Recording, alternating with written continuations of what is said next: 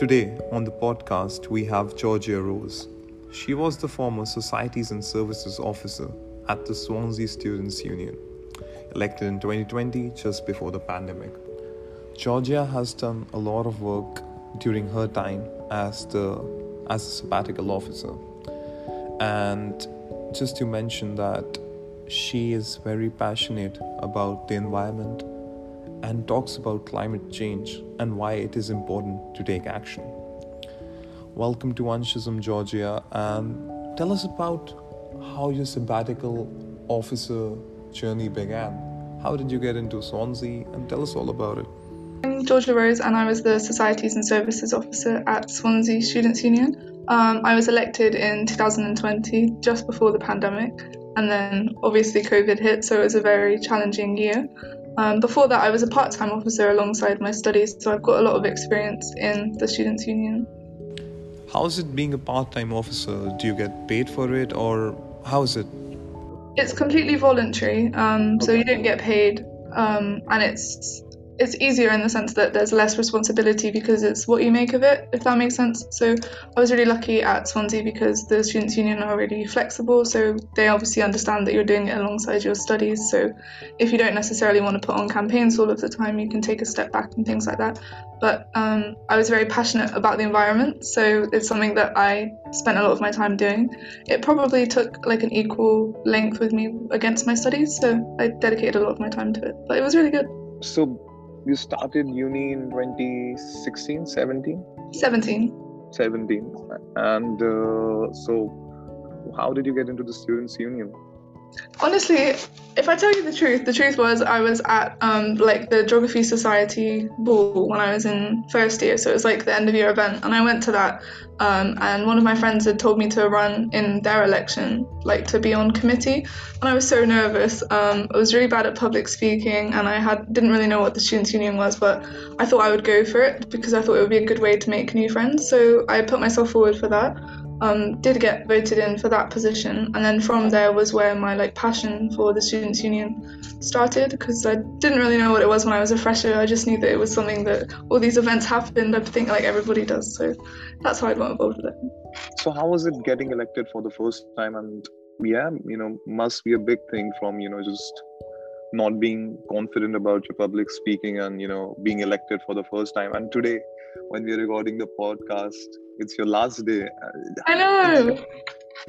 Yeah, it was it was interesting. I was really surprised. Um, I was a classic person that didn't think I would ever be good enough to get that sort of platform. So, yeah, it was a, a lot to get. But I liked how you kind of get thrown into it straight away, and you have no choice but to overcome any fear of public speaking. And it's a good way of teaching yourself, like learning a lot about yourself as well.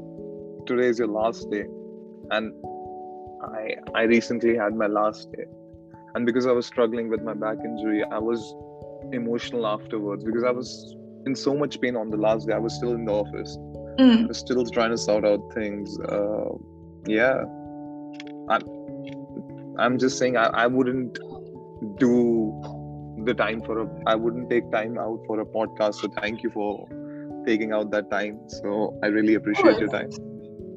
Of course. So you know we talk a lot about climate change these days and you know we see young people like greta and loads of them and there were climate strikes i remember before the pandemic in 2020 2019 and uh, i have not been personally interested in it but it is something that affects the environment uh, more than just a social media trend so could you simplify climate change for the listeners and how are people still not aware about it? Sure. Um, I think the main reason that people still aren't aware of it is because a lot of people don't really understand the severity of it. So a lot of people always say to me, but like the weather is always changing. I don't understand what the big deal is. So it's the sense that basically the climate is changing and it always has done over history. But um, because of humans and human activities, so like the Industrial Revolution and um, everything that we do. We, we use electricity and everything all of the time, and we definitely eat a lot more meat now than we used to. And it's things like that that have caused the climate to change quicker and more extreme. So, climate change isn't the other thing to distinguish it between is global warming. So global warming is part of climate change, but it's not just global warming that makes up climate change, if that makes sense. So, Yeah. for example, it's cold today in August, and typically that shouldn't be happening, but it's happening because the climate is changing because there's more. Without going too sciencey into it, there's more carbon dioxide in the atmosphere that's basically causing the planet to heat up and it's causing more extreme temperatures and floods and things like that in Wales happen a lot that don't usually happen. So it's basically just the more extreme weather that we see every day now that we've become accustomed to that isn't actually normal. Yeah, I see that there is a trend of people turning vegan, and I see I am not responsible that much for climate change because I'm a vegetarian. Not vegan yet, but so I, I- you know, You and I both, don't worry. and uh, you know the funny thing is that uh, you know as an individual you come to the realization and you think what am i doing wrong and everything that you do would just affect the environment in some way so Why would people care and how would we convince them to, you know, think about the environment? I, I make sure that I turn the electricity off. I don't use it unnecessarily. I don't do things that I, I do things to the best of my abilities. And why is it important for people to, you know, do things to the best of their abilities and make themselves educated about it? How can we do that? A simple way is there isn't a planet B, so I like that saying a lot because it's it's so true. There's only one planet, um, and we do take it for granted. Like I'm like you, I'm a vegetarian, and I don't waste energy and things like that.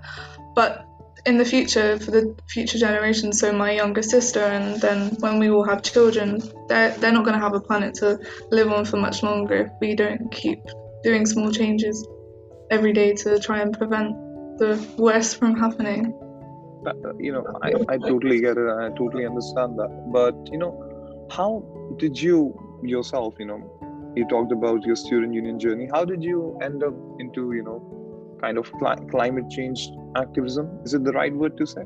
Yeah, I, I would say so. Um, I this is a funny question. So since I was a kid, I've always been very um, curious about everything. My mum always says that when I was like two, I would just always ask her why for everything. So she would give me an answer to like a question, and I would just be like, "But why?" So I've always had that part of me where I've wanted to find out the reasons behind everything. Um, good thing and a bad thing. But I would say going to so I chose to study geography at university. So that's what my undergraduate degree is in, and um, through studying that, I really learned how the things that we see every day aren't the way they're supposed to be if things were equal. So we've all been taught about global warming in school, and everyone sees the picture of a polar bear on a tiny little bit of ice, and it's like, Yeah, oh yeah, no, yeah, the planet is over. So it's it's about that and just finding out how we can actually prevent that from happening. Because there's so many things that cause it that we don't even realize do cause it, and I think that's a big thing about climate change activism. With people like Greta standing up and saying that everyone can make small changes and things like that. Talking, talking about Greta, she was unfairly criticized on social media. And I think that she's an inspiration for me and should be an inspiration for everyone. But did you see people just bashing her, making fun of her autism? And uh, I personally feel that it takes a lot of courage for a 16 year old to stand on a platform and say what's right. And I think people who are controlling uh, might fear that someone young is standing up. Yeah, she definitely did inspire me. I think it's really moving to see someone so young stand up and take such a big platform, especially because, and I mean this with no disrespect, but a lot of the people who are in charge of our countries and the big countries of the world are very, they're a lot older than a lot of the people who the problems affect. So I think that there's a real issue there around the way that, um, and this is kind of getting a little bit political, but I think there's a real issue around the political side of climate change and um, the generational difference in attitudes towards it as well. So I think that Greta standing up and being the voice for so many people, um, the the ch- generation that do represent the biggest population of our world, is really inspiring. And I think it's good as well because it shows younger people that they can also make changes. She's definitely an inspiration for me. But you know, I was reading this about the United Kingdom, and I think you must know about it. But they throw most of their garbage or their waste and dump it into third world countries. I don't know how accurate that is, but that's what I know. Mm. In the subcontinent, in Africa, or sorts. So, who is responsible for that, and why are we not like? Why is it not spoken about? And, you know, and today I was reading the news. The UK is finally planning to ban plastic spoons and forks. So, what what would it make a difference, or how does it work? Like, Okay, yeah. So um, it's a good question. I think a big thing about sustainability and climate change is it's sort of become a buzzword these days, um, which is good and bad. But everyone has seen the little pictures of like turtles with plastic straws stuck up their nose, and then everyone was like, "Okay, we'll fully ban, we'll fully ban plastic, and that will completely solve all of the problems." And I do get it. Obviously, plastic is bad. Um, and I did a whole dissertation on why plastic is bad, but it's not the only answer to completely ban it. And there are countries and there are companies that need to use plastic in order to provide the things that they do provide. So it's not, I think that's a real problem with it, is because people, and it comes from the fact that you feel like you can control things like that a lot easier. So, for example, if you say to someone, okay, if you stop buying a plastic straws, that's fine, but you can still eat all of the meat in the world that you want. Or similarly, if you say, stop eating meat and go vegan, but still drive to work every day or do things like that. It's about finding, in my personal, yeah, it's about finding the balance between all of it and just controlling what you can as a person because it can get really exhausting hearing people tell you all of the time like you're a horrible person because you eat cheese or you're a horrible person because you have a car and i think that that defeats the object of us trying to come together to help tackle it, you know? As I said, I, I am not the most intelligent person, and I'm not someone who knows much about climate change, but I'm, actually trying to educate myself and anyone who's listening to this. Uh, how important is divestment from fossil fuels, and what does it mean to you, and how big of a step it is? You can see that I've copied it from somewhere. no, it's fine. Um, this is also a really good question, and I think it comes down to personal opinion at the end of the day. So I don't want to have anything that I'm said. I, I can't speak. I don't want to have anything that I've said be taken in the sense that I'm telling you what's right and what's wrong because yeah. it is your personal choice. Um, but divestment from fossil fuels is definitely a good step forward because there's no arguments against the science that fossil fuels have contributed to the mass um, increase in climate change. So the evidence is there, so something has to change. But I think completely divesting away from it, especially when countries are giving targets by saying that they're going to be completely carbon neutral by 2030, this is impossible. That's not going to happen. As much as it would be amazing if it could, setting unrealistic targets like that is just a waste of time at the end of the day. Um, but again, it's good to look at the United Kingdom, for example. We're an island. We have so many we have the capability to completely power our, our electricity from hydroelectric power because we're completely covered in water basically. But that won't happen because it's a lot cheaper and a lot more practical for people to use fossil fuels. So yeah it's, it's tricky and it, it does come big decisions like that come from a top-down approach. And i think that's something that with the current leaders that we have is a bit of a struggle to try and completely um, agree to. I think you've summed it up really well, but don't you think it is very difficult for poorer countries, the third world countries, to actually think about climate change in that sense? Of course, they can take some, some steps, but it would majorly impact their economies. So, what are the steps they can take? And, and do you think that the United Kingdom is going in the right direction with the goals they have set for 2030 and 2030 isn't i don't think there's much time left for 2030 i know but it's just like 10 years or is it? Oh eight and a half. Not even eight and a half. Shit. oh no stop stop. You're gonna make me feel old now. No that, that's what i'm saying. Uh, do you think that the united kingdom is going the right direction in terms of sustainable environment? And do you think the government has adequate policies? And if not, you know, I know it's a big question. What needs changing? Where mm. do hmm. we start from? Uh, okay, so you are the prime minister. what are the first five things that you would do for putting UK in the right direction and being an example for the world for climate change?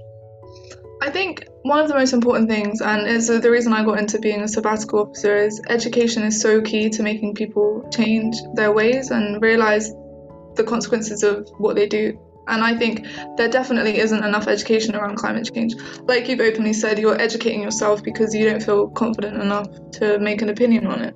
And that's something that within the UK, we should, every person who goes to school should be educated on climate change because why wouldn't you be educated on something that's dictating your future? Like, it doesn't make sense. And that's definitely something that if I was Prime Minister, I would do. Um, similarly, I think moving away from making it more affordable, which is really tricky to do. So I completely understand that this couldn't happen um, anytime soon, but making it more affordable for people to be more healthy. So, for example, it's so much cheaper to go to McDonald's for a family than it is to go to the shop and buy a completely vegetarian shop. And for as long as it's cheaper to access junk food and red meat and things like that, people aren't going to dip away from it, especially when we have such a poverty stricken country. And I think that's something that's really important as well to remember. And you touched upon poorer countries that do suffer from needing to use oil and things like that a lot more. And it breaks my heart because it's the poorer countries that suffer the most from climate change, but they contribute the least. So there's a statistic that's something ridiculous like um, I think, oh gosh, it's gonna, I can't remember off of the top of my head. Don't worry. But it's something like yeah. two thirds of the world's carbon dioxide is produced in places like America and China and the UK, but all of that doesn't actually impact those countries. It affects places like India and Africa, which are the poorest countries in the world as well. So it's things like that that really need to change. Um, yeah, it's, it's really tricky because it's it's an issue that stemmed such uh, for such a long time that it's a big thing to tackle, which is again why um, it's so encouraging to see younger people stepping up and saying they, they aren't okay with it going on that way anymore because it's kind of what everyone's used to. You know what inspired me to actually look into this was I did a podcast with someone on fast fashion. And I had I knew about fast fashion but I did not really I was not interested. But I did that podcast and you know I got to know about yeah and it, it, it affects the environment. What i wear has a role to play as well. So i became responsible with the things i buy. I became responsible with how much i buy and where i buy from. Mm-hmm. so i think i think what you are doing as an individual is having this conversation and hopefully we can you can inspire someone to you know just be like okay i need to change my ways. And i think that's that's the best we can do. I what do you think? I agree. I, I really do. And i'm such an advocate for changing small things will make a big difference because at the end of the day there's there's like almost 8 billion people in the world and if all 8 billion of us decided to make one small change that's a, that's a huge change and i think it's really easy to be intimidated by big decisions such as divesting from fossil fuels because I'm like, well, I'm I'm a 23 year old from in Swansea. How can I literally make the whole world divest from fossil fuels? I can't do that. But I can I can be vegetarian. I can consume less dairy products. I can do things like that. And I think it's really about looking at what you can do in your personal life to make a difference because that will make a change. On a light note, it's your last day as a sabbatical officer. I have been there and few of my listeners are sabbatical officers as well, and your friend, our mutual friend Nish, was yeah. a sabbatical officer as well, and she's you know she's she's launched her own book. So shout out to her. I'm so proud. We're such good friends, and she had my role before I did, so I'm following her footsteps. so ha- ha- have you have you made her proud? Do you think? What do you think? You'll have to ask her that. I hope so. I do hope so. do you want to give a shout out to? Have you read the book yet? I haven't, but I'm actually going to Waterstones after today because I've been waiting for it to be in the stop shop. Gosh, I can't speak. Yeah. So I can actually buy a physical copy. I didn't want to order it, so yeah, I'm going into um, Waterstones after work today to pick it up. So I'm very excited. I'm very proud of her, and she's doing amazing things. Nish has to pay me for all the promotion I've done. Honestly, No, no, give you a free copy of her book. I, I, you know, I'm, I'm, you know, personally, as an individual, I would love to write a book someday, but to see someone you know do it, Yeah. it just makes you happy. It makes you very happy, and yeah, very proud of her. And see, we all are moving in a positive direction. So, on a lighter note, what are the changes that you have made as a sabbatical officer? We have to talk about that. You know, it's your last day, and what are the what has the memories been like? Because you know, climate change is one part of what you do, uh, and of course, I would be interested in what are you doing next. I'm aware about it, but I would love to know it again from you. You're doing a master's, right? Yeah, so um, I actually start a master's in three weeks' time at the University of Bristol, and I'm going to be specialising in climate change science and environmental policy, funnily enough. So, as if I haven't already spent enough money on educating myself on climate change, I'm going in even deeper now. So, yeah, I'm really looking forward to it. It's going to be a challenge, but